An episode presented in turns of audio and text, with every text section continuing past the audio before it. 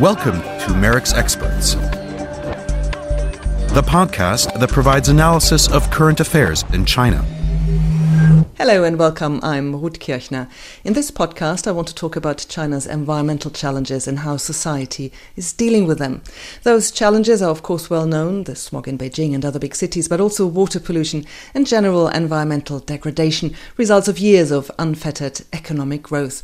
Environmental NGOs and the media have played an important part in raising awareness, but do they still have a voice under the government of Xi Jinping?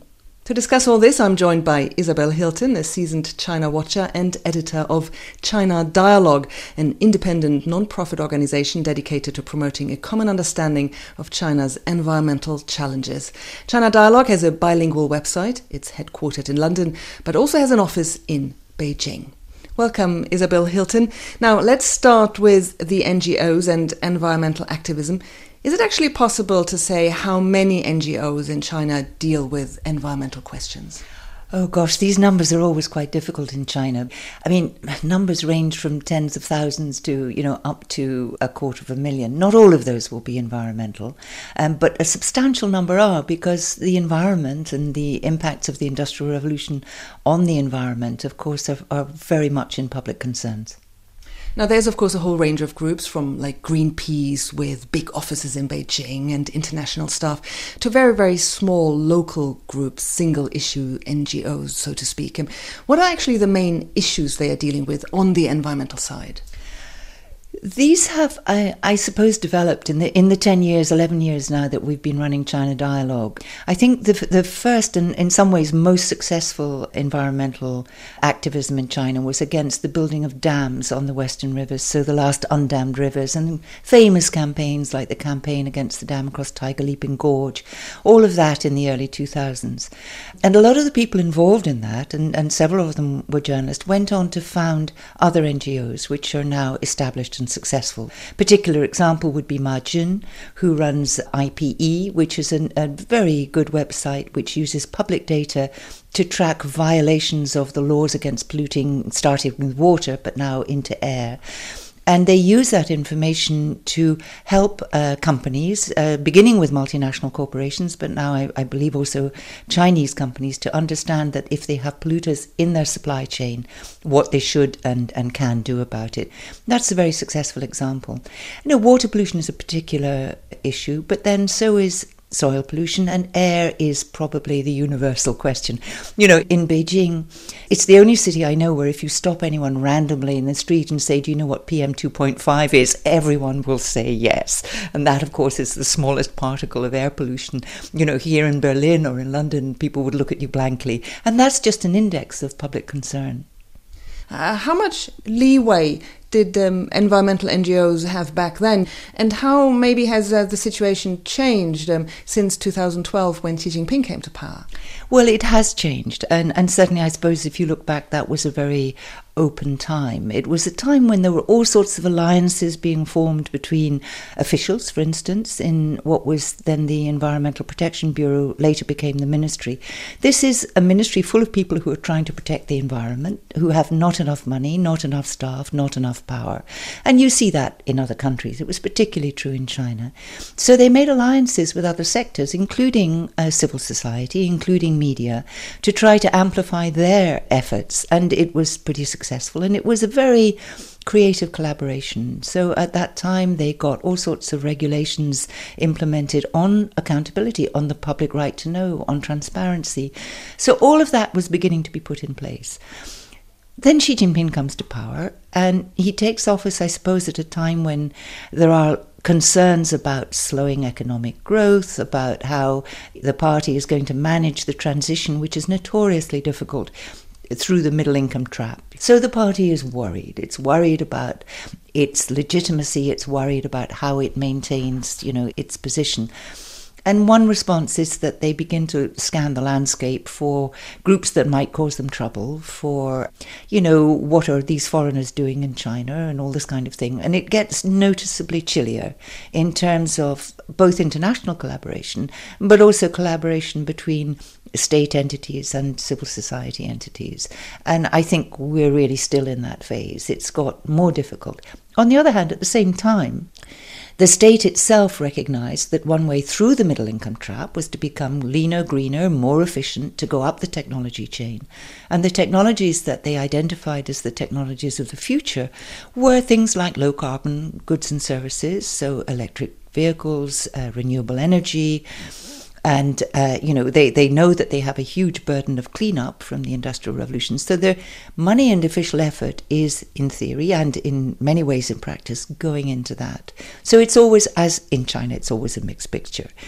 The problem now is how quickly and how well that will be implemented and how the state itself deals with the very big powerful entrenched interests who will resist this change. And that's i think where civil society still has an enormous role to play so, do you think then that that NGOs still have a voice?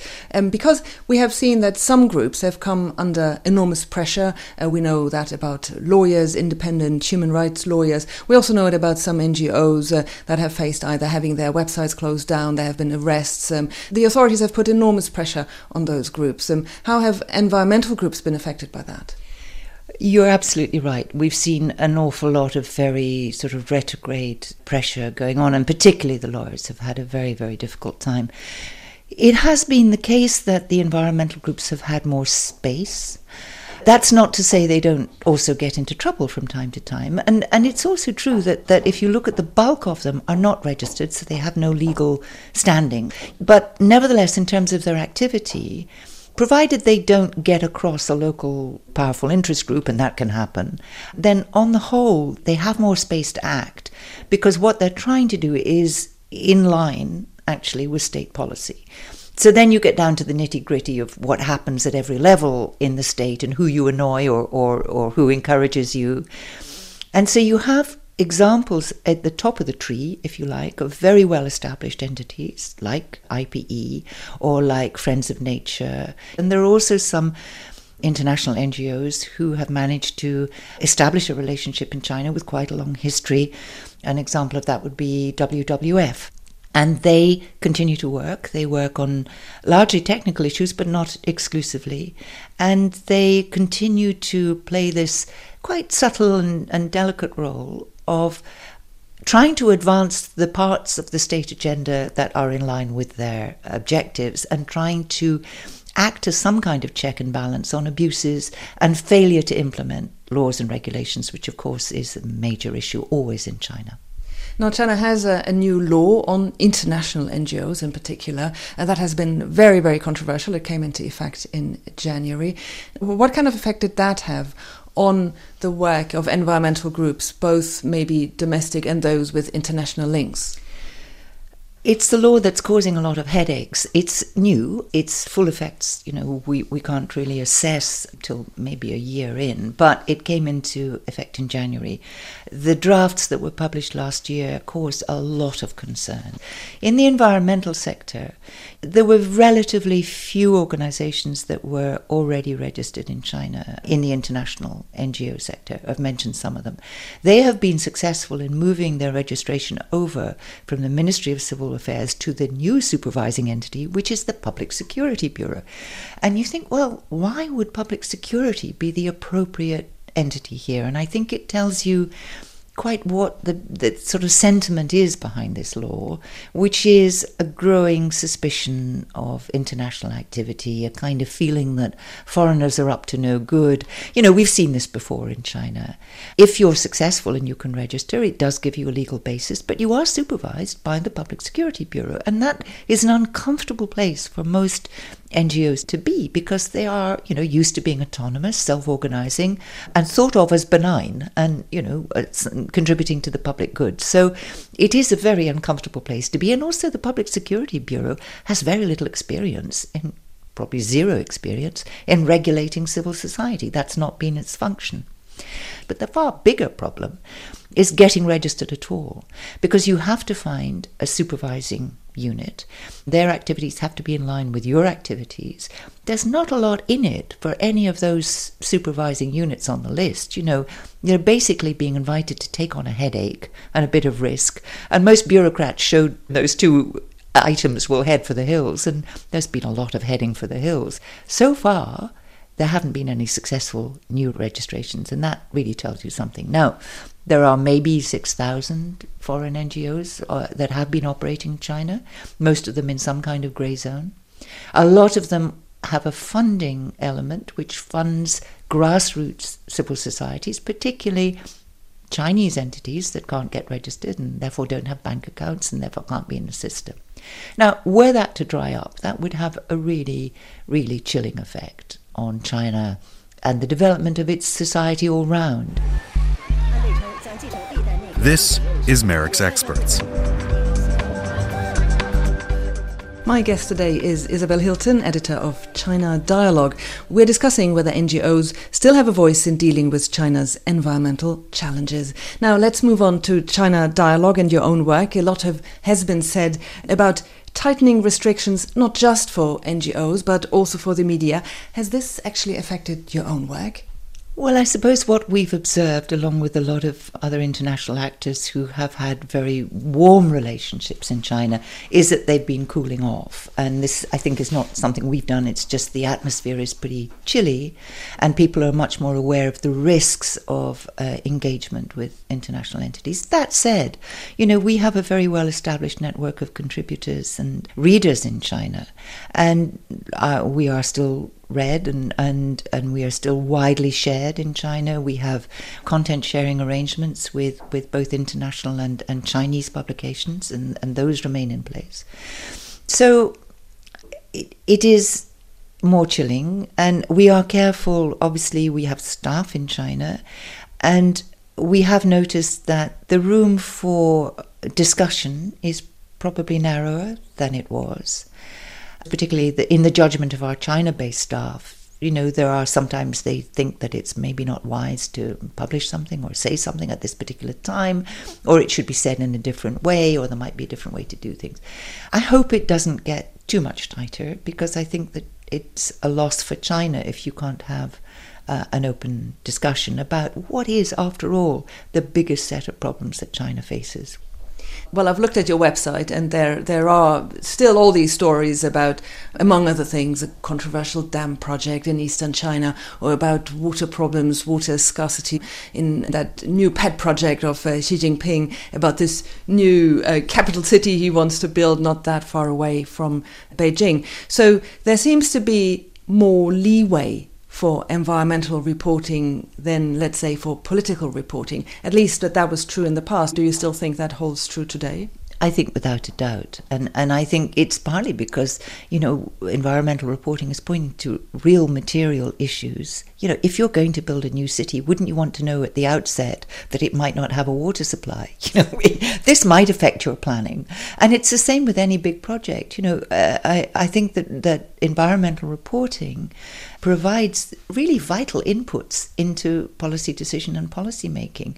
That said, within that, you know, there, there are certainly no go areas. Where are those red lines? Well, for instance, the red lines would tend to be about more related to the cause of, of a disaster rather than the effects. So when the port of Tianjin blew up, you may remember, in 2015, yeah, spectacularly and and you know toxic, awful stuff.